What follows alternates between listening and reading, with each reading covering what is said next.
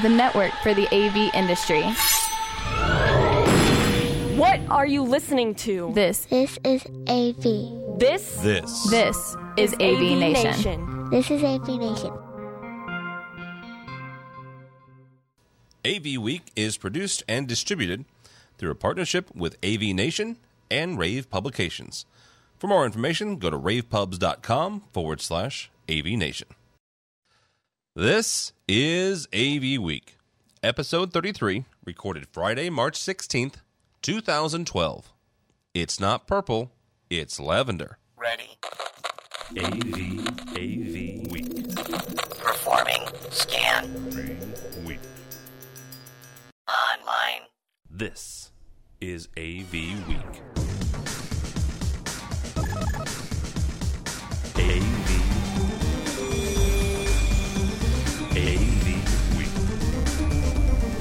It's time for AV Week, your weekly wrap up of audio visual news and information. Thank you so much for joining us. My name is Tim Albright, your host. Uh, with me in studio is Michael Drainer. He is from Tech Electronics in St. Louis, Missouri. Hello, sir. Hello. Uh, from New York City, George Tucker from World Stage. He is the engineering coordinator. How are you, sir? I am doing well. Good to hear you again. And the noodly employed Dawn Meade. She is Hi, from. everybody. She is the marketing and media coordinator for Net AV. Yay! And that's newly, not nudely employed. there are laws against that sort of we, thing we in can this talk state. about that. And, and in case you, you haven't uh, you, you've missed it, Dawn has been a, a freelance um, uh, um, consultant for, for AV companies. She's also done a lot of marketing stuff and, and, and blogging as well. Uh, but now she has decided to join the rank and file of nine to fivers. So get your coffee. Rejoin, rejoin. I was only one year Well, yes, doing the yes, freelance yes. thing. I, I've had a job. I say that like you know, oh, she's finally getting off the couch. No, no, she's she, rejoining. I'm sorry, I should have said that. So No more bonbons for you. I can still eat bonbons. I just have a desk to eat them at now. Uh, this week we're going to talk about the TED conference, South by Southwest, to talk about more conferences, um, the, uh, HDCP and, and copying content. Um, also, 10 signs that you're an AV geek. And one of them probably is listening to this very podcast. Uh, but first, um, back in June of 2011, Extron was at InfoComm. Yes, they were at InfoComm at one point. They're not anymore, but hey. Um, but they, they released a bunch of products, one of which I was interested in because of the whole mobile control thing. And they really they were showing their Media Link app for the iPad and, and ostensibly, I guess, for the whole iOS system. They said it would release by by the end of 2011 didn't exactly hit that. It did release uh, this last couple weeks. It's 99 cent cents on the app store. A little different than, than crestron's or amx's uh, crestron has a free version for the the strip down and crestron's full version uh, which does a couple of things i think one is analog feedback for 100 bucks so yeah it's a little different Michael, is this something that you can throw on an iPad for you know education or from for for somebody's home that makes sense because it's only a buck, right? Uh, and you you do have to have the whole Media Link system, you know, obviously in place for it to control. Uh, but is this a, comp- a good competitor to AMX or or Crestron's uh, iOS uh, interfaces? You know, I think it's a good supplement to what's uh, already going on in the world of Extron. I mean, it's just kind of extending the existing control interface to a mobile platform with Media Link, uh, which you did not have the ability to do before. I don't know that you can speak to it being a competitive product to Crestron or AMX um, because it is limited by MediaLink's capabilities, where the uh, Crestron or AMX can actually expand into um, whatever display you want to build and control multiple processors, multiple interfaces. So I don't know that they're really in the same league. Um, my complaint is, look, I already paid for the Media Link. You're going to charge me a buck for the app, really? Oh, that's not fair. I mean, Crestron and AMX both charge you for their for the iOS stuff. Yeah, they do, but a buck. I mean, why not make it ninety nine cents? But it, I'm sorry, it is 99 cents. I'm the one. Oh, okay, it up to okay. There we go. There we go. Jeez, George, help me out here. Is this cooler? Um, yes and no. I'm kind of undecided on this thing. You can't Um, be the undecided. This is Extron's an finally- election. This is an election year. You have to vote. Sorry. Sound like my father. Uh, so the candidates are Extron, Crestron, and AMX. Uh, Don't you know I'm a radical moderate? I try. Um, No, that's a um, libertarian. but thank you. boy. So I, I kind of like it, but it's it it looks a lot like their actual wall plates, which No, I it- guess is not what a lot like going it for. is their wall It plate. is, yeah. Okay. Okay. Well, we quibble.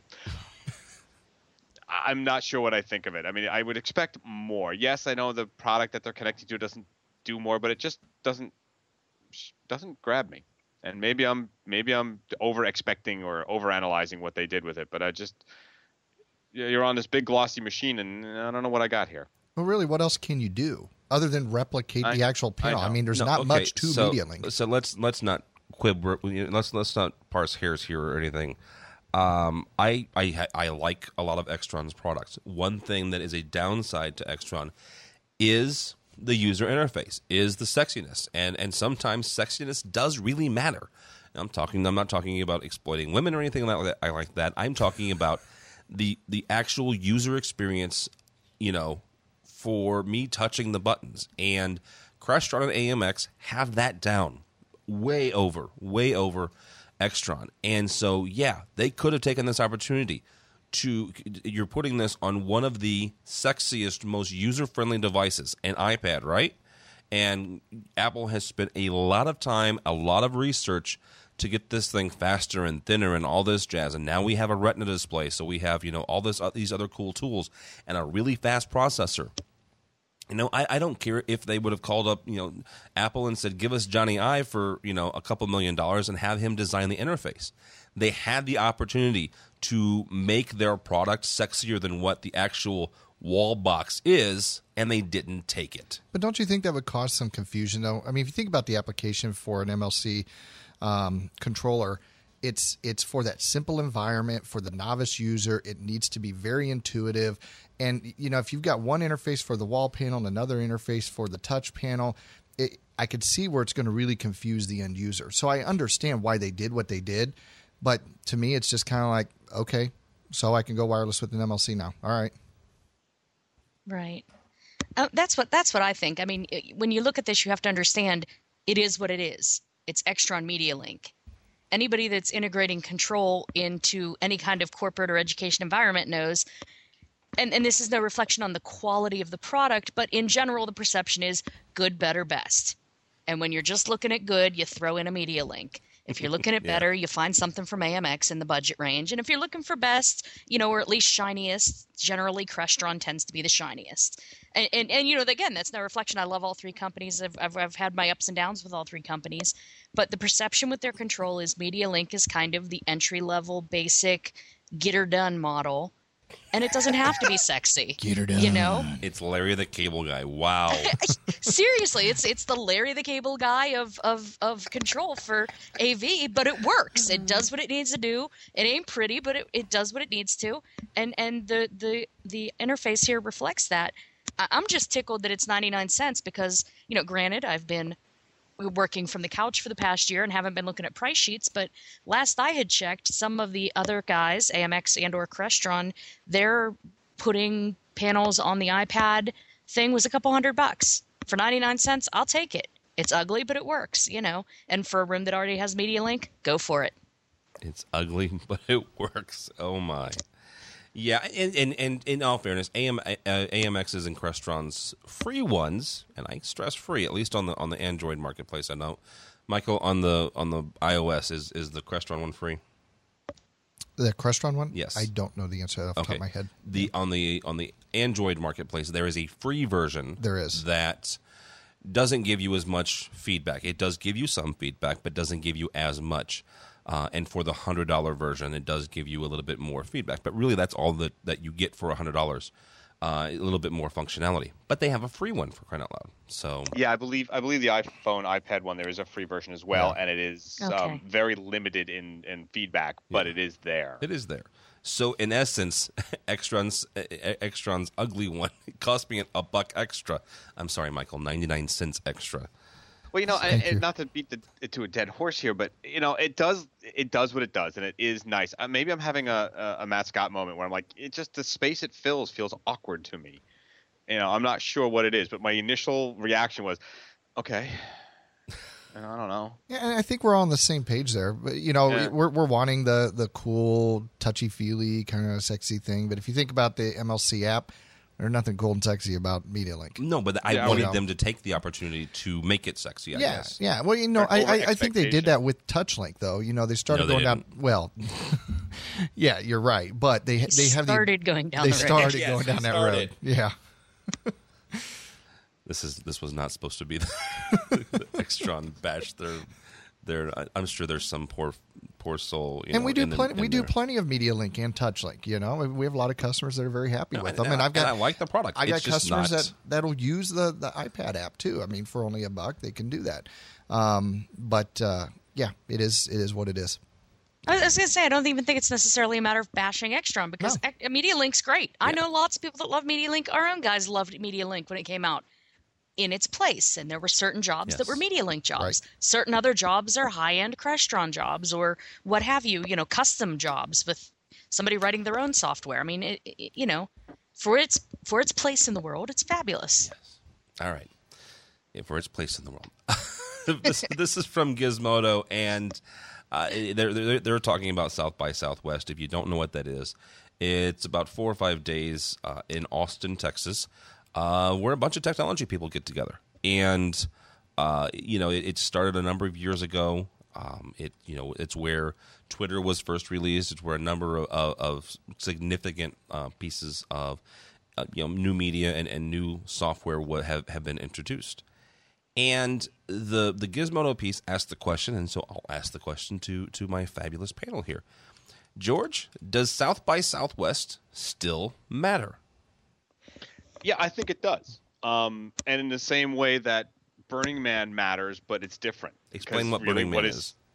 What? Explain what Burning Man is in case somebody doesn't okay, know. well, Burning Man is this great music and culture and art extravaganza and I can't think of another word for it, but it's it's a mess and it's creative and it's data and it's wonderful all at the same time. Uh, it happens out in the salt flats. uh, I'm losing which state that's in. I'm sorry, but uh, it's where they they erect this Burning Man figure that they eventually at the end of this the, the the seven or eight days in the desert they burn it.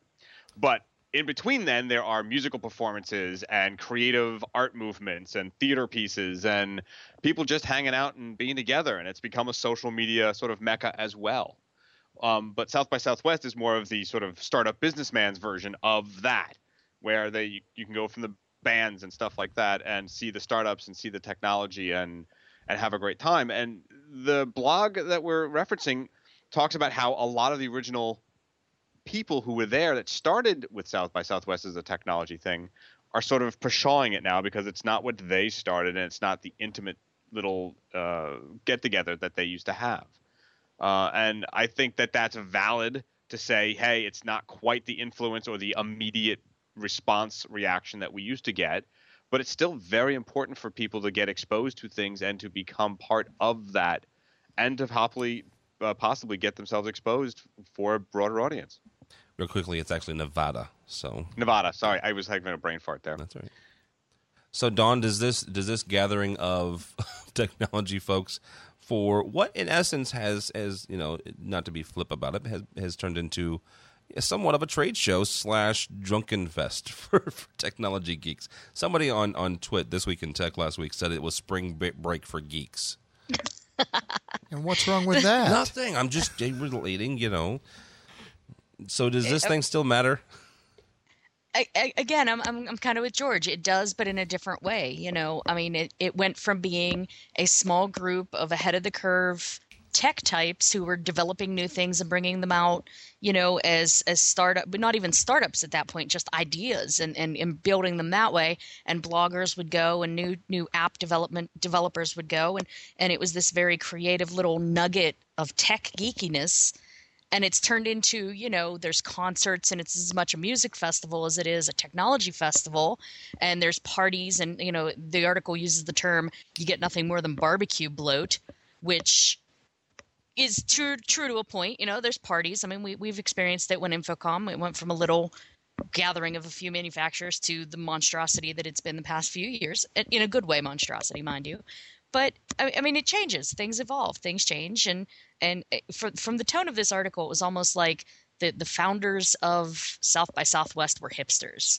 and now that everybody wants to go there, it's just not cool. You know, they're sitting around wearing their gla- their their big thick glasses, saying "I like South by Southwest" before anyone ever heard of it. You know, and it it still matters. It's still relevant, and now it matters even a little more because people know about it and know to send money there if you're a startup and a uh, venture you know venture capitalists know about it and people that want to invest in you know about it and i think that's more valuable than you know just sitting around saying look how cool i am well, and, and Michael Dawn raises a good point. You know, it, it's you know, InfoComm has involved has, has evolved. You know, suddenly all of us have our, our have our Wednesday night free at, at InfoComm this year. So, thank you, West this, Coast guys. Does this does this thing matter down in Austin? Does it matter? Yeah. yeah. I mean, I think it matters. I think it's always beneficial when you can get a bunch of tech heads together and have some legitimate conversations about where things are going and what's going on and how you're going to finance your new endeavors. I mean, that that's where that's where brilliance is stirred is is when you can get those minds together and really start talking about things that could be. Um, do I think it's a bad thing that it has become what it has? Maybe, maybe not. I think it depends on what the initial intent was and what you hope to get out of it. Um, do I think it's uh, no longer valid? No. Um, I think there is some validity to it and that there's a lot of benefits to it. Okay. So let's all go next year. Yay. yeah. that a Burning Man well, wanted to. Well, I have to say that it, it does sort of feel very tiresome and almost adolescent the way that they were reacting against it. It's like you know I'm a child right. of the the punk hardcore movement of the uh, of the 80s and 90s, and there was an, any number of bands. I think one most people can relate to is um, uh, is I, why I'm having these brain farts again. Uh, American Idiot. Um, Green, Day. Green Day. Green Day. Green Day. Who went from this real local, you know, punk band that slept in people's living rooms and floors to this mega band, really still keeping to what they did mostly. But they did change a little bit. But does that make it any less valid? No. Just a crying that others know about it now and it's too crowded. Uh, I love that quote that he said uh, with the Yogi Berra. Nobody goes there anymore. It's always too crowded. it's like yeah, but yeah, I mean, I mean, if you if you if you live but in your really little is... hole, though, I mean, what what benefit is it to the world and, and to the other people in the industry if you just live in recluse? Uh, yeah, and, I mean, and it's just the way we've always thing. done it. I'm I'm of the opinion. You know what? If, if InfoComm ever turns into, into CES, I think it's going to be a great thing, not a horrible. This is too crowded thing. You just want to meet Justin Bieber. Well, there, there, there is that. You know what? If I met Justin Bieber, I might become the coolest guy in my house. As cool as the purple well, shirt that. he's wearing today. Leave me alone with my purple shirt. oh man! Just wait for us to get on video, then I can show people how incredibly buff and, and handsome I am. Yeah, they'll just start calling you video, Barney. When we do video, I'm going to start dressing like Don Cherry. That's all I have to say. we, we have to put a, a link to the Don Cherry um, yes. desk. Yeah yes. you'll get. Yeah. yeah. Make sure you put that on the show page. Yeah. There's if you case I will put this on the on the links on the show page. Don Cherry, who if you don't know who he is, he's a big hockey guy up in Canada, uh, and he's a commentator, and he's he's explaining um, how the heck do we get to talking about hockey? I don't know. Uh, he's explaining this uh, this this this team, and he keeps pounding the desk, and someone has over or, or underlaid uh, piano notes every time he hits the desk perfectly to where it looks like Don Cherry is playing uh, at this desk and, and with a very loud uh, red jacket, I think. So. Yeah, well, he's also very well known for these outlandish and loud, and I mean loud suits. They're made out of almost drapery material at times. He's uh, he's not afraid to wear the flowers. So no. he's the walking tapestry. No. Yeah. Yes. So yeah, so that's what we'll do. All right, from CE Pro um, for Jason Knott. The question is um, Are outdoor AV systems picking up steam? And, and, he goes on to say, you know, despite the economy, demand for outdoor AV systems seems to have remained steady. It seemed everyone was talking about outdoor entertainment several years ago, but we haven't heard much lately. Michael, you are an integrator uh, in St. Louis, but you have a couple of, of, of other offices. Are you putting in a lot of these, or are you hearing about a lot of these? I wouldn't say a lot, but we do have a steady flow of outdoor AV deployments going on at any given time. Um, uh, we've uh, recently had one in uh, well, actually this, this, is this is one that's been a couple years ago, but downtown St. Louis. Uh, we've got an outdoor venue that has a Daktronics display. We've got speakers in the garden. Um, this whole kind of city rejuvenation thing was going on with the Parks Department, and they ended up um, they broadcast the Cardinals games there. They have movie nights out in the park, and it, you know it's a good display of how AV can be used to enhance the community and to bring people together.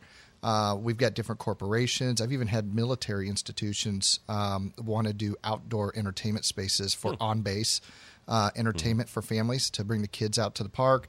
Um, they do um, uh, meetings and trainings out there. Um, it, it, it, presents its own unique set of challenges, but um, we are we are continually seeing that whether it's um, uh, video displays or just outdoor entertainment systems in uh, amphitheaters and and uh, things of that sort. So, yeah, it's definitely not drying up.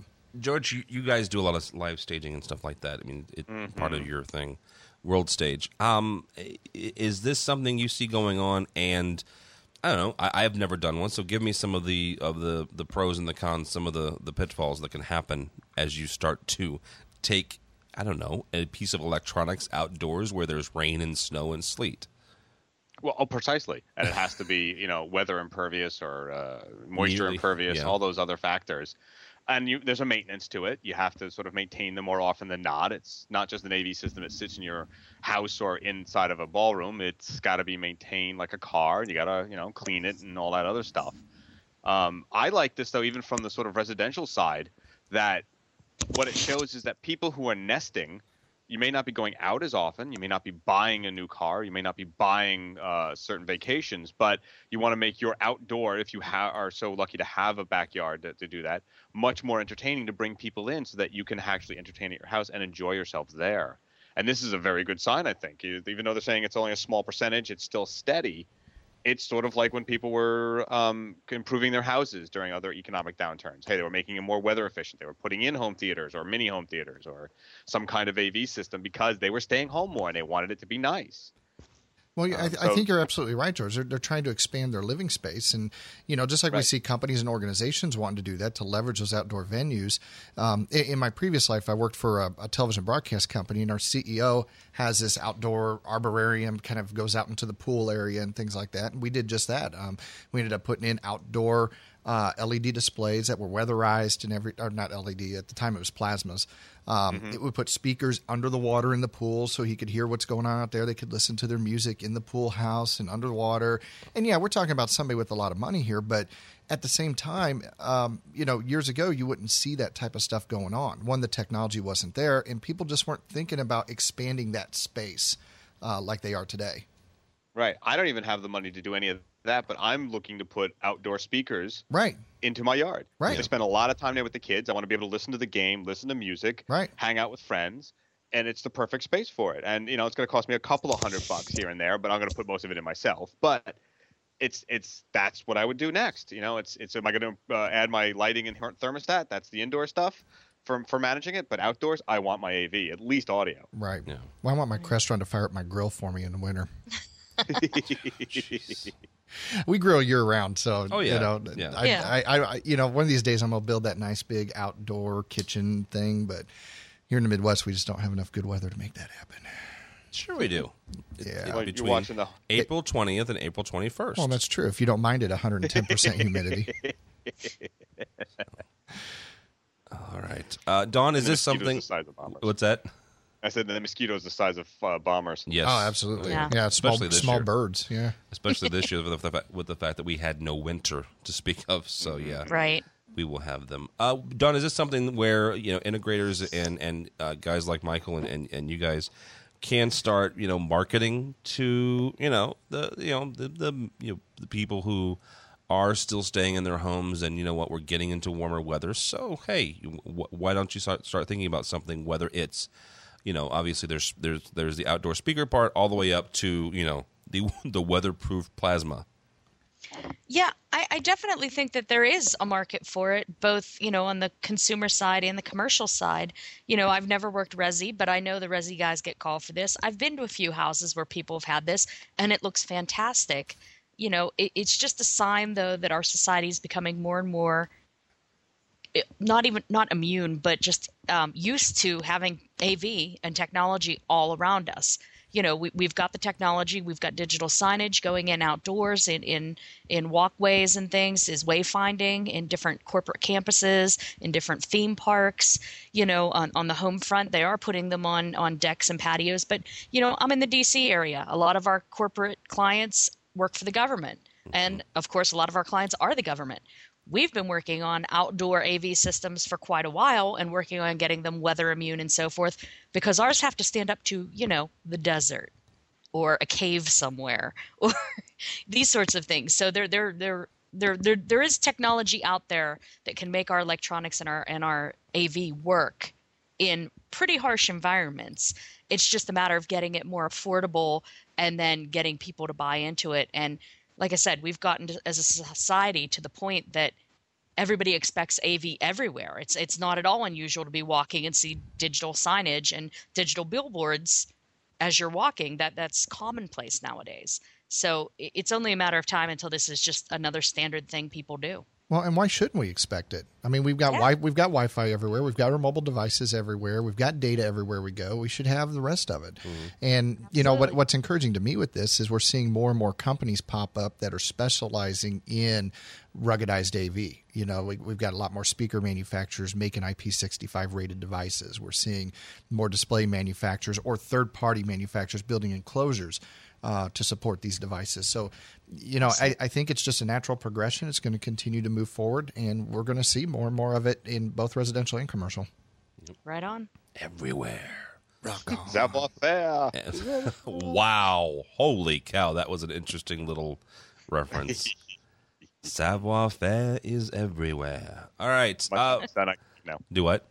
I said my job is done. I can leave now. You can leave. that. Yes, you've got me thinking about George. know, George caused the inspiration. Yeah. Um, from CNET, Intel is developing an online TV service. Interesting.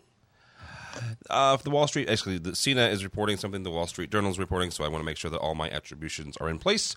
Uh, the Wall Street Journal reports that the PC maker is developing a new web based TV service to compete with cable, satellite, and telco TV services. George, this comes the same week where I found out, and I didn't know that this, maybe you guys did, was that Netflix was starting to talk to certain cable providers about being their on demand service, which was also interesting to me. Mm-hmm. Here's, you know, we're all kind of you know, juggling around in the, oh, let's call it the giant jacuzzi of online video where you know it's a weird visual, some, man. Some martinis have been had, and you know the socks have come off, and oh, whoops, there's my bottom trunks, and you know these guys are. Oh, follow along if you will, please. Am I gonna have to hit the delay here a second? No. they're, they're, I'm just worried. Is this a hotel jacuzzi or is this a private jacuzzi? It's a, whole different no, no, it's a, it's a hotel jacuzzi. Thing, you know? oh, that makes it even worse. Yeah. Because yeah. it's the internet, you know. That's just a cesspool, dude. And you don't know where it's been.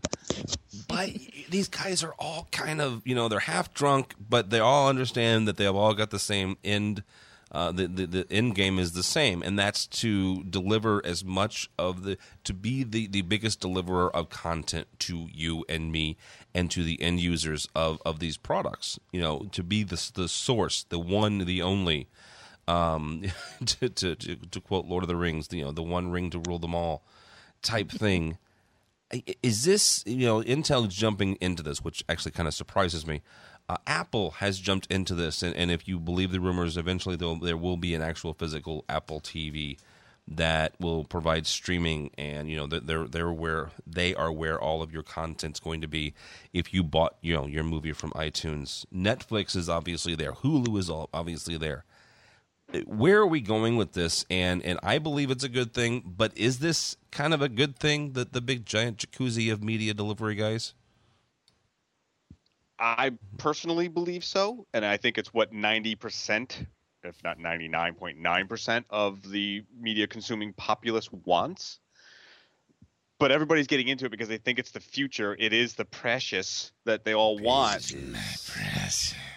I think they're all jumping in because they see someone like Apple saying, "We want to control the entire chain. Mm-hmm. We want to sell you the box, sell you the media, sell you this." And they all see that as a very good potential of being able to have the entire food chain. As Intel, you go, why couldn't Intel do what Apple does? They could. They've got the they've got the resources and the hardware and the engineering development to be able to do it and do it right. Um, they work with Apple and they work with everybody else. Um, so everybody wants to be able to have their own little food chain, which in a way sort of harks upon the long tail. I don't know if you know that book about how um, you know companies can sell more of many products rather than a lot of one product, Mhm. Right. uh, and they sort of you know subdivide everything.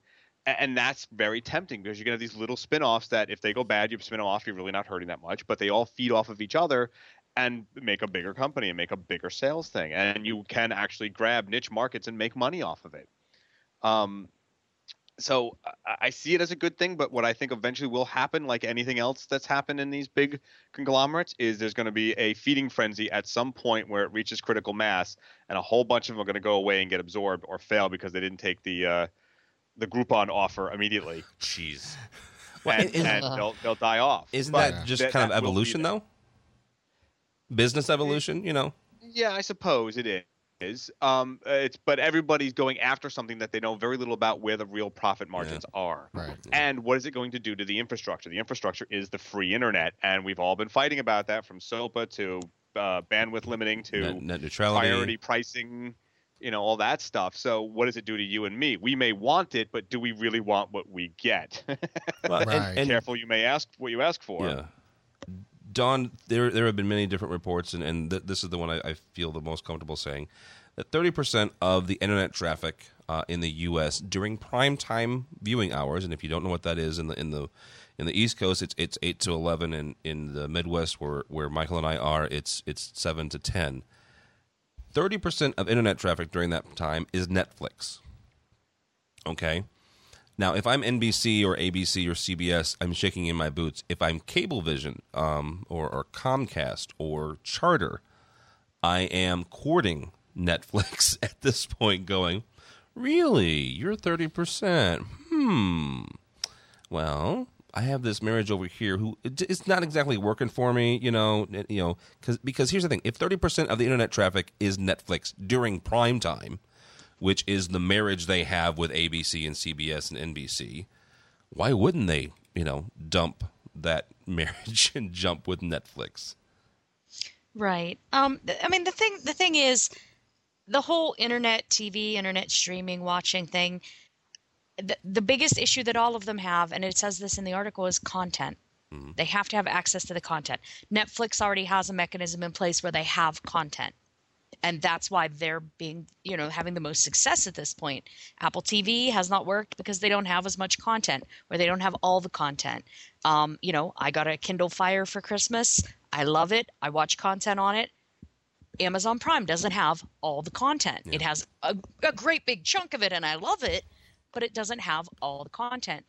And I don't think anyone is going to be successful as long as all of these companies are coming in with this idea that they're going to become the the one ring to rule it all, and and lock out other competitors from the different content. People won't stand for that. I mean, you know, people want access to everything or as much as possible. And if you're going to be you know restrictive and say i'm only going to play on this one and somebody else is going to say i'm only going to play on that one.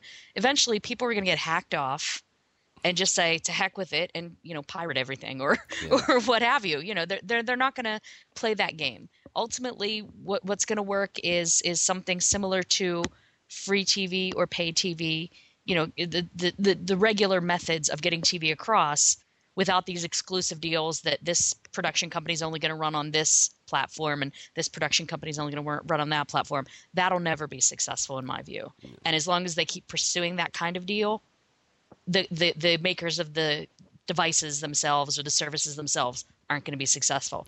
The reason Netflix seems ahead of the game, they've got more content, they've got more access to. They have more, but they don't have all. And, and, Right. and there and therein lies the problem. And you just hit the nail on the head with that because I've got my Netflix account, but I also pay for my Hulu Plus because I can't get everything I want on Netflix. And guess what? I still subscribe to DirecTV because I can't get everything I want on both of those. So, you know, you're absolutely right, Dawn. And and to quote George Feldstein um, uh, last week, you can't. George, you, George, George Feldstein wasn't on last week. George Feldstein, what am I saying? You know what? That would be a bigger story. I mean, and, and, I, and I, I like Randy Randy Klein a lot, uh, but that would have been Randy Klein. I apologize, Randy, if you're listening today. But to quote Randy Klein, "You can't rule the world. He tried." yeah. you can't take it over. Um, so, and, and none of these guys are going to be able to do that. But what I am excited about with this is that the competition is good for the marketplace. What concerns yeah. me is that as this evolution goes on, Tim's absolutely right. The smaller guys are going to get swallowed up, and it's going to get right back to a monopoly again. We're going to be right back where we are with the uh, the traditional cable delivery systems and satellite systems. Um, and, well, and, until we can get that under wraps, um, I don't see it being beneficial to the to the market. Here's an argument against the monopoly idea, though, or the potential monopoly. If I'm a content broadcaster of any sort how many times have I watched my channel or my content be unavailable because cable companies and broadcast mm-hmm. networks have bitched mm-hmm. at each other? And we just went through one here with uh, Cablevision and mm-hmm. Warner Brothers, or sorry, um, MSG and Warner Brothers not doing any of the sports stuff because they were fighting over a couple of pennies, really, in their in their world of dollars about broadcasting this stuff. If I'm a smart broadcaster, I'm thinking I'm going to try and find as many of the important streams or content providers or the stream providers, Netflix, Hulu, whatever, Redbox, uh, and say, I want to have my content, my channel on your box. Because the minute somebody else tells me that they're going to try to get more money out of me, hey, everybody, go to Hulu. Mm-hmm. Hey, everybody, right. go to Apple TV. Because that way you're protected from your right. your content being away. Now it's a two it's an end game both ways, but it's sort of like mutually assured destruction. Here, here's the thing that I, I would say to that, and this is where my, my theoretical stuff for mass media comes in. Uh, and so if you if you'd like to go to sleep now, that's fine. But I, I would I would take issue with with the the monopoly part, and here's the reason why. Because I, I honestly believe, and I firmly believe that there is this is there is a place for internet based media creators. Uh, Leo Laporte and Twit have, have done it. Uh, Kevin Rose started Revision Three, and they are still striving, you know, a- a- thriving uh, after him. Um, Mevio has done it. Several CNET does it. I mean, there there there are several several places where you have internet only content delivery. AV Nation. AV Nation is is right is, is, doing it and striving to do more. I mean, mm-hmm. that, our our goal is yes to eventually do do video. How many shows do we have now? Eight eight, uh, eight or nine. It's eight or nine. Yeah. Um, and so there is a place now where where the disconnect with with the listener and, and the viewer comes in is how to get it into the house because most of them do have some sort of cable box or or satellite box. This is where people where Western where where people like Western Digital and Roku and, and boxes like this come into effect. George is right. You say, you know what? I'm going to make deals with everybody. Major League Baseball, like it or hate it, is a genius when it comes to this, and I wish the NFL would would take a page from this. Amen. They have deals with every single possible um, um, set top box manufacturer that says, for I think it's 125 bucks or 150 bucks a year, uh, I can subscribe to to MLB online. And I get a Roku box. I download the, the, the channel for that, and I can watch the St. Louis Cardinals regardless of where they are and regardless of where I am. And here's the, here's the really cool thing and the really nichey thing. You know what? If I don't like the Fox Sports Midwest guys who are calling the Cardinal side of the game and they're playing the Yankees, I can listen to the Yankees side. And you're, this is where the content creators are going to have more power than the pipes than the actual aggregators. I think in the future, that's that's where I'm coming from with this. And, and as not only a content creator myself, but also as as a media person who, who looks at this stuff, um, I really really believe that that's where where it's going. Now, I may be wishful thinking, but that's really where I see it going. Is where there's more power with the creators than there are with the actual aggregators. I think you're right to a point um, I, I, think what it's going to break down is the reality of the dollars and cents and the advertisers coming into that, because it's going to be very difficult for the the broadcaster to or the local distribution method to sell to that advertiser when they know you can get that content elsewhere and not see their ad. Because the fact is, that's how this stuff is monetized, right? I mean, they're making their money on the ads, they're making their money on the distribution, they're making their money. I mean, there's so many different places that that the dollars are rolling in in this media world uh, once you start interrupting that, then the game changes. No, it does.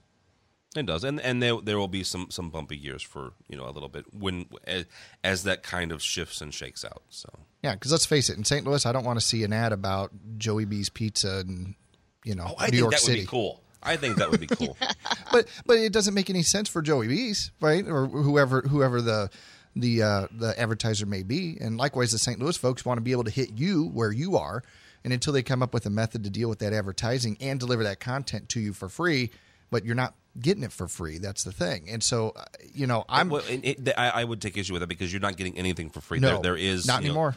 you would never have though. no, Michael. no, You never because you were consuming the commercial. I mean, that was the whole thing. Yeah. Yeah. So th- there is a price to every piece of media that you consume. In Let's just go back to the old school, man. Give me a good old antenna and rabbit ears. But again, you were still Watch paying the for it. General Electric uh, comedy hour. Exactly. That's right, You know, man. the, the Texaco, you know, Milton Berle show. You know, so Right. right. Right. the good old days, Uncle Milty. If I could have had a You look- DVR in the 80s, I'd have been good. He, he looked great in a dress, didn't he? He did. He did. Not as good as I do, but he looked pretty good. He's got the legs for it, you know. Um, this comes from Electric Oh. House uh, EH Publishing. I'm leaving now. Uh, okay. Uh, here's the question, guys: iPod or HD TV? Which screen rules? And I'll throw one one more in here: the new iPad with the uh, the the Retina display. Uh, we talked about a little bit last week with the fact that technically it's bigger than HD. You know, the the resolution's bigger than HD. But you can't see it. Well, yeah, sure, sure you can. You hold it way out here, and you know. George, which uh, if you had your druthers, which one would you rather turn on? A 46 inch TV or pop open your your iPhone? I don't know about iPhone, but an iPad or tablet would be my choice, depending on the situation. Because most of my media consumption is personal, and that in that I mean that my wife doesn't watch hockey, but I do. So I'm watching it on my my computer because that's where you know I'll go up into the other room, in the office, and I'll watch it on there because she's going to watch her DVR or whatever she's watching reality show stuff. Uh, that just you know she doesn't cotton to hockey and I don't cotton to that stuff, so we're done.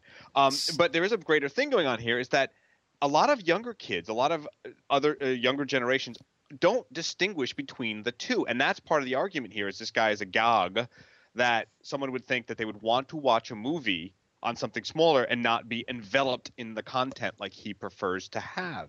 And this is an industry threat, definitely.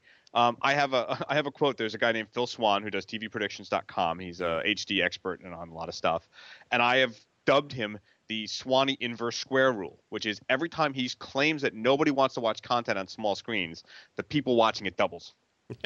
because, and I've done this to him face to face, which he, he kind of has taken up as a moniker, but um, it really is a difference of how other generations are develop are consuming content. My kids make no differenta- differentiation oof, between the large TV, the computer screen, or the iTouch that I'm using. Nope. Um, so they they don't see a difference in that content and how it's delivered. They just want to watch their content. And yes, there are arguments to be made to say, hey, this is much better. and It's a better sound. You can see that hockey puck on this 50-inch HD TV. You can, you can, you can. But the world's changing in how we consume, and for better or worse, that's where it's going. See, Dawn, I, I'm with George on this because my kids do the exact same thing, and I think that may be a, a generational thing. Not saying we're all old, but Eh? we're we're not six either, you know. So, so I mean, here's the thing: would you not just would you rather, but w- do you see kind of where this is going? Where you know having the 50 inch plasma uh, is kind of going away, or do you think there's still there's still a viable option to have the large format display in, in like the living room or the, or the cinepriest room, and then yeah, by the way, we're also consuming you know content elsewhere. But there's definitely going to remain a market um, for for the large screen as well as the small in the home. Um, and and it's not even necessarily a generational thing; it's a situational thing.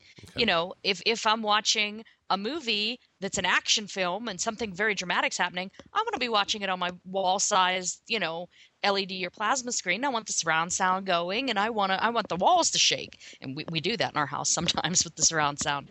You know, if I, if I'm just watching, you know, a, a sitcom or something, and I don't care, I, I'll, I'll watch it on my phone. I'll watch it on my tablet. I'll watch it on my laptop. You know, I mean, my husband and I are both in the industry, and we're both tech geeks. Fully admit it. But you know, there are times we'll have one thing on the plasma, a movie or what have you, and we'll both have our laptops up, you know, multitasking, t- typing and watching something on a screen there.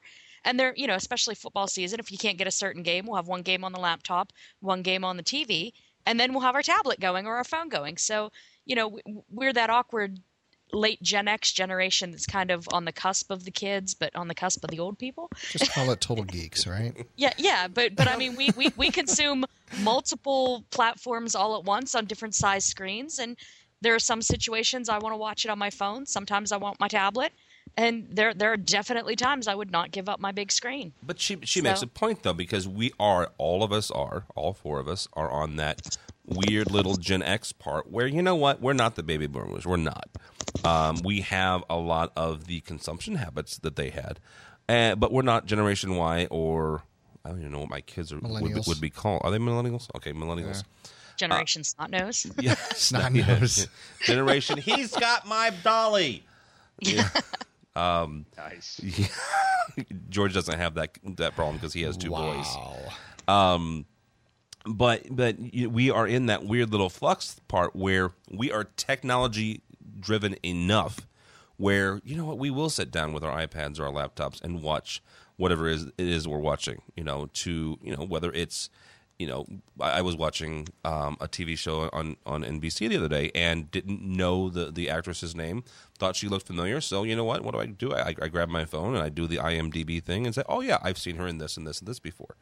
So, right you know, we're that's kind of who we are. Right. But I, I agree with Dawn. It's a situational thing because I think that, that more of your family viewing is going to continue to uh, happen on, at the large screen in the in the family area of the house, and the personal viewing, like George said, is going to continue to happen and, and, progress toward the personal devices. And my wife and I are the same way. When we get together and we watch a movie, we sit down in front of the plasma to do it. When we're watching separate things, then you know she might be on the TV and I'm on the iPad, or vice versa. It just depends on what's uh, what the situation is. And uh, I don't think either one is going to be eliminated. I think there's room for both. Okay. All right. Uh, this comes to us from our buddies over at Rave Publications. Finnish researchers have developed a new laser light source for mobile projectors. Dun, dun, you guys dun. made fun of me for, for liking the Samsung Galaxy Beam too. Uh, from the VTT um, Technical Research Center in Finland, Epicrystals. Oh, I'm going to totally butcher this name. Epicrystals Oy and Aalto University believe they have a better laser light source for projectors that will be integrated into mobile phones and expect mobile phones equipped with this laser light source can be within consumer consumer reach in a few years time. Michael, Yes, Tim. I expect you to eat crow on this because, see, I told you they'd come up with something bigger than 15 lumens, which is what happens to be in, inside the Samsung Galaxy Beam. All kidding and aside. So, and so, what is this new laser? All kidding aside, uh, is this something that we're going to have to worry about? Um, or is this is this not just worry about it, but is also is this viable technology that we can start seeing move not only into pico projectors and, and and mobile phone projectors, but on up into you know the several thousand lumens that we expect inside classrooms and and large venues. Yeah, you know, I know I was making fun of the of the little Pico thing with the the Galaxy. It is only 15 lumens. Yes, it is. it is. That. But George made a very good point that week, and that is that um, it, it's a sign of things to come. And I agree with that wholeheartedly. And you know, when you see a new technology like this emerge, you know, you're kind of skeptical at first. Uh, but knowing that there's already hybrid laser projectors out there that look darn amazing for what they are, and that they're they're continuing to progress that technology, we're coming out with newer and better ways to generate that light. I'm kind of excited about it. Now, um, am I worried about it or concerned about this hitting the consumer space? No, I'm more excited about seeing it get big enough to use in the commercial space. Yeah. All right, George, are you excited about the, the possibility of putting in laser uh, guide, not laser guided. Good lord, it's not a missile. you know what? Laser guide content. Direct. It's been a long week, guys. laser. Get that man some coffee. I guess. I laser projector. Go. Oh my. So George, George still there? Yeah, yeah, he's still there. No, I'm just waiting. Yeah. Why kill? Yo, you, you put me out of my misery. Just start talking about something. well, I'm never a fan of vaporware. And yes, they said they have a working model. The we all know if you're in the manufacturing side, that means that they're getting there, but they want to lay claim to it right now because there's others who might be doing stuff, right? Well, and that goes um, back not, not to interrupt you real quick, but not that, yeah. that goes back to a conversation we had with Linda Frembes uh, about vaporware and InfoComm. She mm-hmm. said, as long as you're the first one, you know, to the trade show, you you're the one that invented it. Right. You know, it's right, all marketing. Right. Well, we talked about that on the DIY show, a DIY show yesterday with uh, yeah. with with Ben Harris. That you know, there's this history of you know, did did Edison really invent the light bulb? Eh, kind of. Did Ford invent the automobile? Not really. you know, there was a lot of people developing something in a very critical moment, and someone just got to the patent office first. Mm-hmm. Um, so uh, this sounds very interesting. It might mean that there's more compact things we can do, and it'll fit into better areas, and we'll get. But until I see really what they can do with it, and until we actually prove that there was a quark that went faster than the speed of light, not, um, you know, we'll have to uh, we'll have to wait and see. You know, my joke that you stepped on though was that you know I don't understand why they're saying it's coming. There's finish, right? Oh my uh, god! Oh, you're fired. Thank you. Waka waka waka. Oh, man. Thank you. Hey, tip your waitress not too far. She might fall over. Oy. Dawn, help. I don't know if I can follow that. I don't mess. know. Um, you can't. You can't rescue this. We you should can't just like it. cut our losses you and say good night, folks. Well, say good night, Gracie. George, you can't follow me. I do have a point, though. Okay. Thank you. Um, no, it's it's equally ridiculous, just less okay. shecky. Um, I'm such a girl on these things. Like when they first brought out Pico projectors, my first words out of my mouth at InfoComm were, "Oh my god, cute!" And my second words out of my mouth to my husband's utter horror was, "I can fit it in my purse." So you know, it's not a pair of shoes. No, because you don't put your shoes in your purse; you put them on your feet. Silly. and, and, Michael is such a guy. So. I, I was, I was going to say this is you know I'm I'm an AV girl. I'm a woman in AV, and I, I know my technical stuff. But let me have my girly moment. You know, if if it's small and bright, like the you know the Pico projectors and the things that are on the phones right now, total disappointment in, in terms of brightness and quality. And anything that is real that can improve that and bring it to the level of quality we expect out of a projector but in itty bitty size, I love it. They just have to make it work. Yeah. So. And they have to make it right. So. Um, and they have to make it cute. Yeah, and cute, so. yes. So make sure it's in a pretty box with a bow for her. Like those little dogs that my wife wants. Just annoying. Well, she wants those little purse dogs. Yes. Get her a Chihuahua, no. Yorkie. No, ooh, no. All right. Uh, this comes from a commercial integrator. Ten signs you're an AV geek. So number one, you're on AV Week. Well, there is that. Damn. Number two, you listen to AV Week. Can I can I go through these? Is that possible? I was just I was just setting it up. Okay. Yeah, go, go ahead. Your, your, jokes are about as good as George's. So I know they're horrible, right? uh, not, not to be simplistic about this, but it, it is. Hey, I make good. a living off my jokes. All right, come on. You you do? Yeah. Wow. All right. we just lost everybody. We did. Read them. All right. You know what RGB, RGBS, and RGBHV is. Um, what DSP stands for, even though you can't you know, really explain it, but you know. Uh, go up to a 10 go up to a Best Buy associate and ask them to describe the difference between 1080i and 1080p.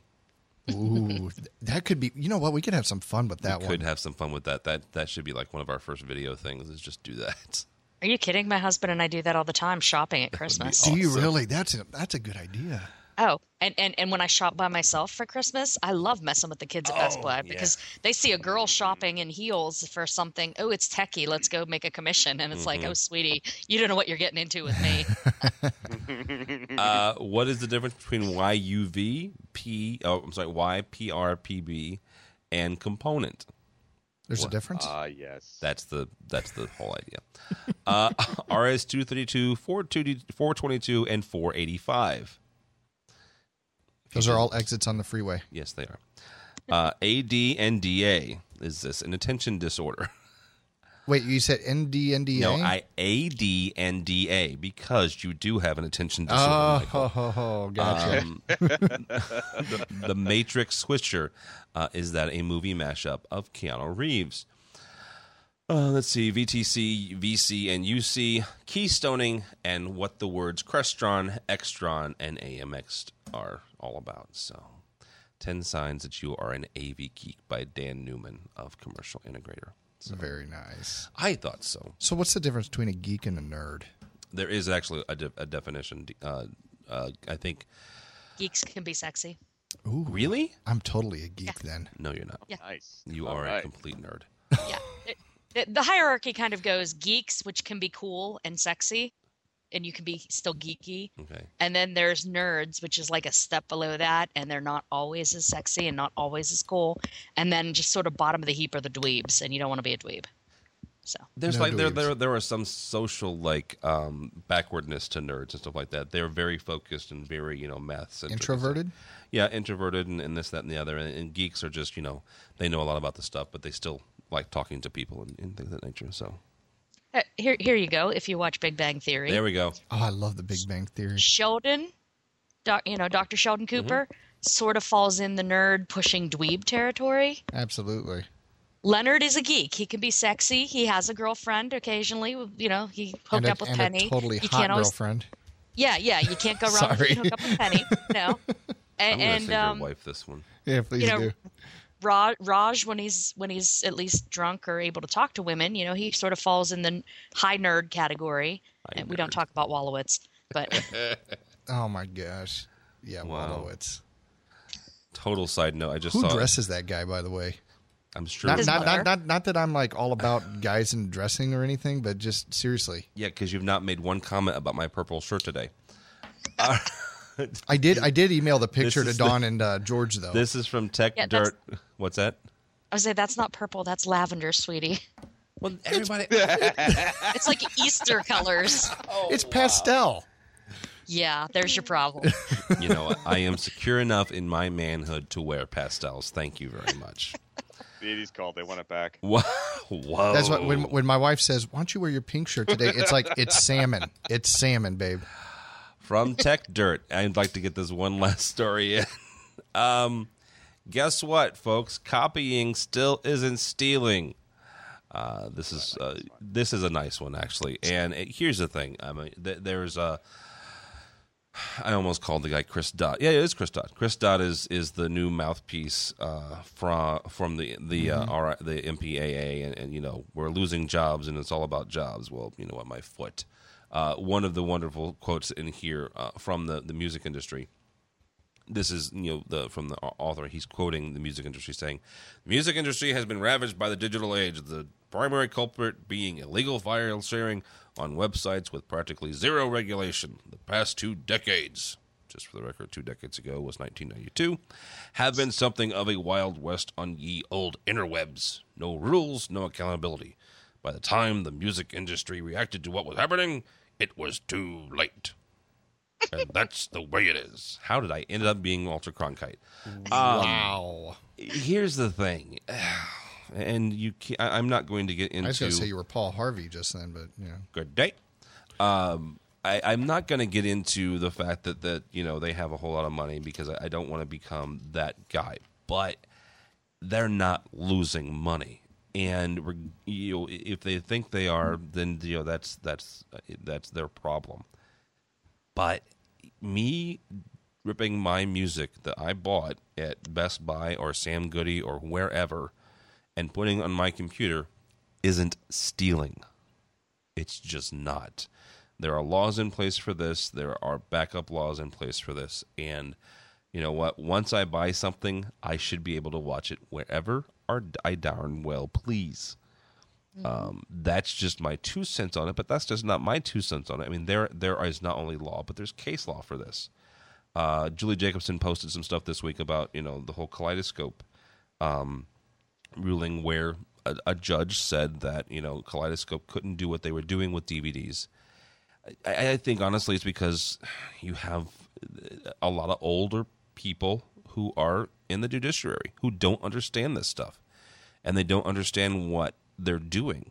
Um, they see quote unquote ripping DVDs and putting them on a on a server, and they're equating that to Pirate Bay, and I think that is a disservice. And I think the you know I don't know if we need to get smarter lawyers on our side or what.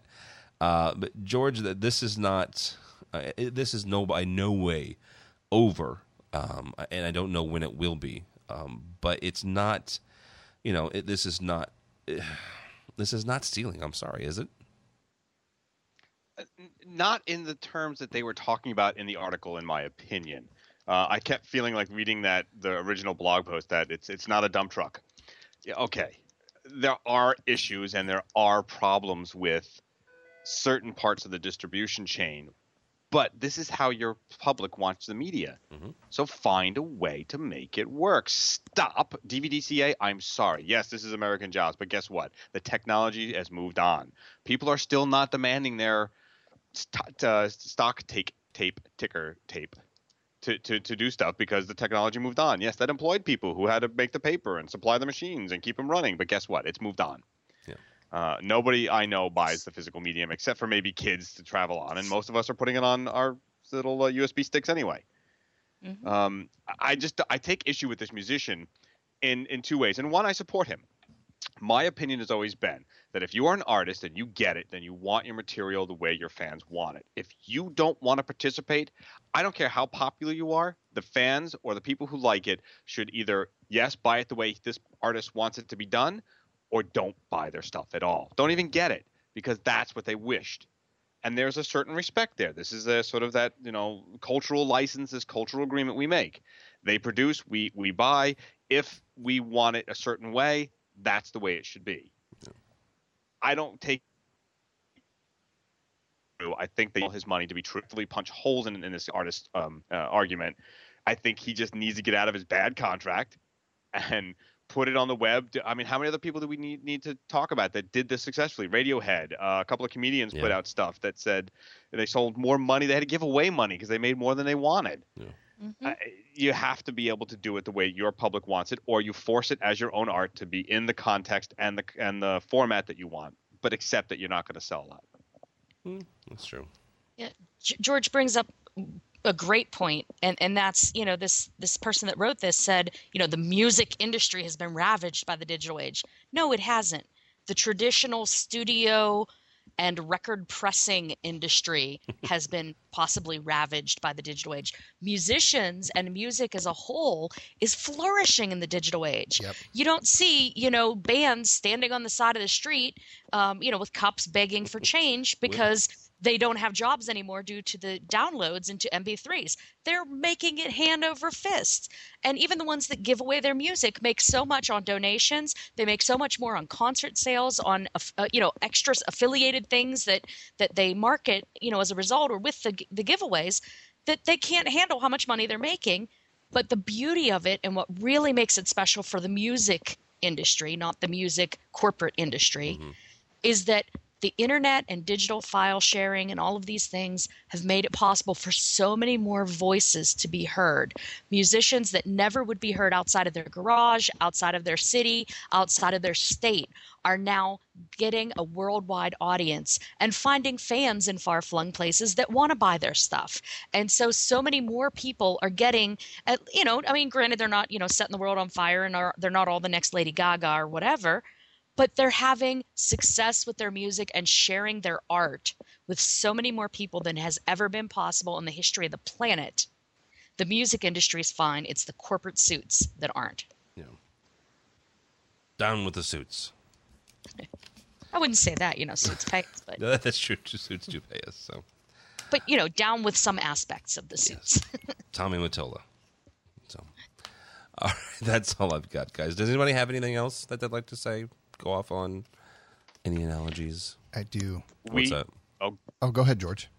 Go ahead. Go ahead. No, no, no. My, mine's a finishing statement. Uh, I'm I'm just sorry we didn't cover the IKEA magical touchscreen thread uh, that Gizmodo ran. This is an article about oh, yes. a thread that IKEA uh, helped promote, which uh, enabled gloves and mittens to be touchscreen capable. There's a conductive thread that doesn't scratch and it was only a promotion, but they sold out of it in two weeks. They had like 100, 250,000 or 150,000 that they made. 12,000. I have a according pair. to- 12,000. I Sorry. have a pair. They're awesome. You do. Yeah. I, I really want this to be real. This is very cool. Yeah, they- uh, my And wife it's a bought 'em simple. for- It's a piece of. Oh, go ahead. I'm sorry. There was a little delay there. That's right. I was just saying, it's a piece of thread and a needle. Yeah. And you put it on the glove, and you're done. It's a very cool idea. I'm sorry, Michael. Go ahead. No, that's okay. My wife bought me for Christmas a pair of gloves that had that right in the fingertip, and uh, I can use the iPad and everything when it's nice and cold out. Um, GPS works just fine in the car. They're they're really cool. It's a simple idea, and it works really well. Yeah. Sometimes it's not full of gadgets and blinky lights. Nope. Yep. It's the easy things that allow you to get her done. And I may have just countered my argument at the beginning of the show about Extron, but there you go. Right. Oh, look at you go. Exactly. Simple. Kiss it. Okay, on that note, I, I got it. It just took me a second. Um, Don- All right, let's it's let's let's close this out. Thank you. Michael Drainer is from Tech Electronics. Thank yes, you, sir. Have a great day, everyone. You can find him uh, on Twitter. I think the last one he did was in 1865. It was uh, his his his tweet uh, Twitter thing is at Michael Drainer. Uh, George Tucker, he is from World Stage. Where can people find you and your ramblings, sir? Uh, in several places, rave pubs. Uh, you can find me at Tucker's Tuesday dot uh, squares um, not Squarespace dot uh, and I am at Tucker Twos on Twitter. Very cool. And AV Dawn, the marketing and media coordinator for Net AV. Uh, thank you so much, ma'am. And where can people find you and your stuff? You can find my blogs on avdawn.com. You can find me on Twitter at avdawn. You can find articles and blogs by me at ravepubs. And soon as I get the website updated, you can find me at netav.com. That's net hyphen av.com. Yay! Slacker. Congratulations, Miss. Ms. AV. Um, my name is Tim Albright. If you'd like to follow my uh, my stuff on Twitter, it is at TD Albright, Tim David Albright. Uh, but more importantly, for, for me and, and everybody here at AV Nation, go to the website ravepubs.com forward slash AV Nation, ravepubs.com forward slash AV Nation. That's where you will find this show and many more. Uh, uh, George alluded to it earlier. We recorded the DIY show yesterday. We have a new wave coming down, uh, a new education one coming down, as well as the social AV. So, ravepubs.com forward slash AV Nation ravepubs.com forward slash AV Nation. Thanks for, so much for listening. That's all the time we have for AV Week.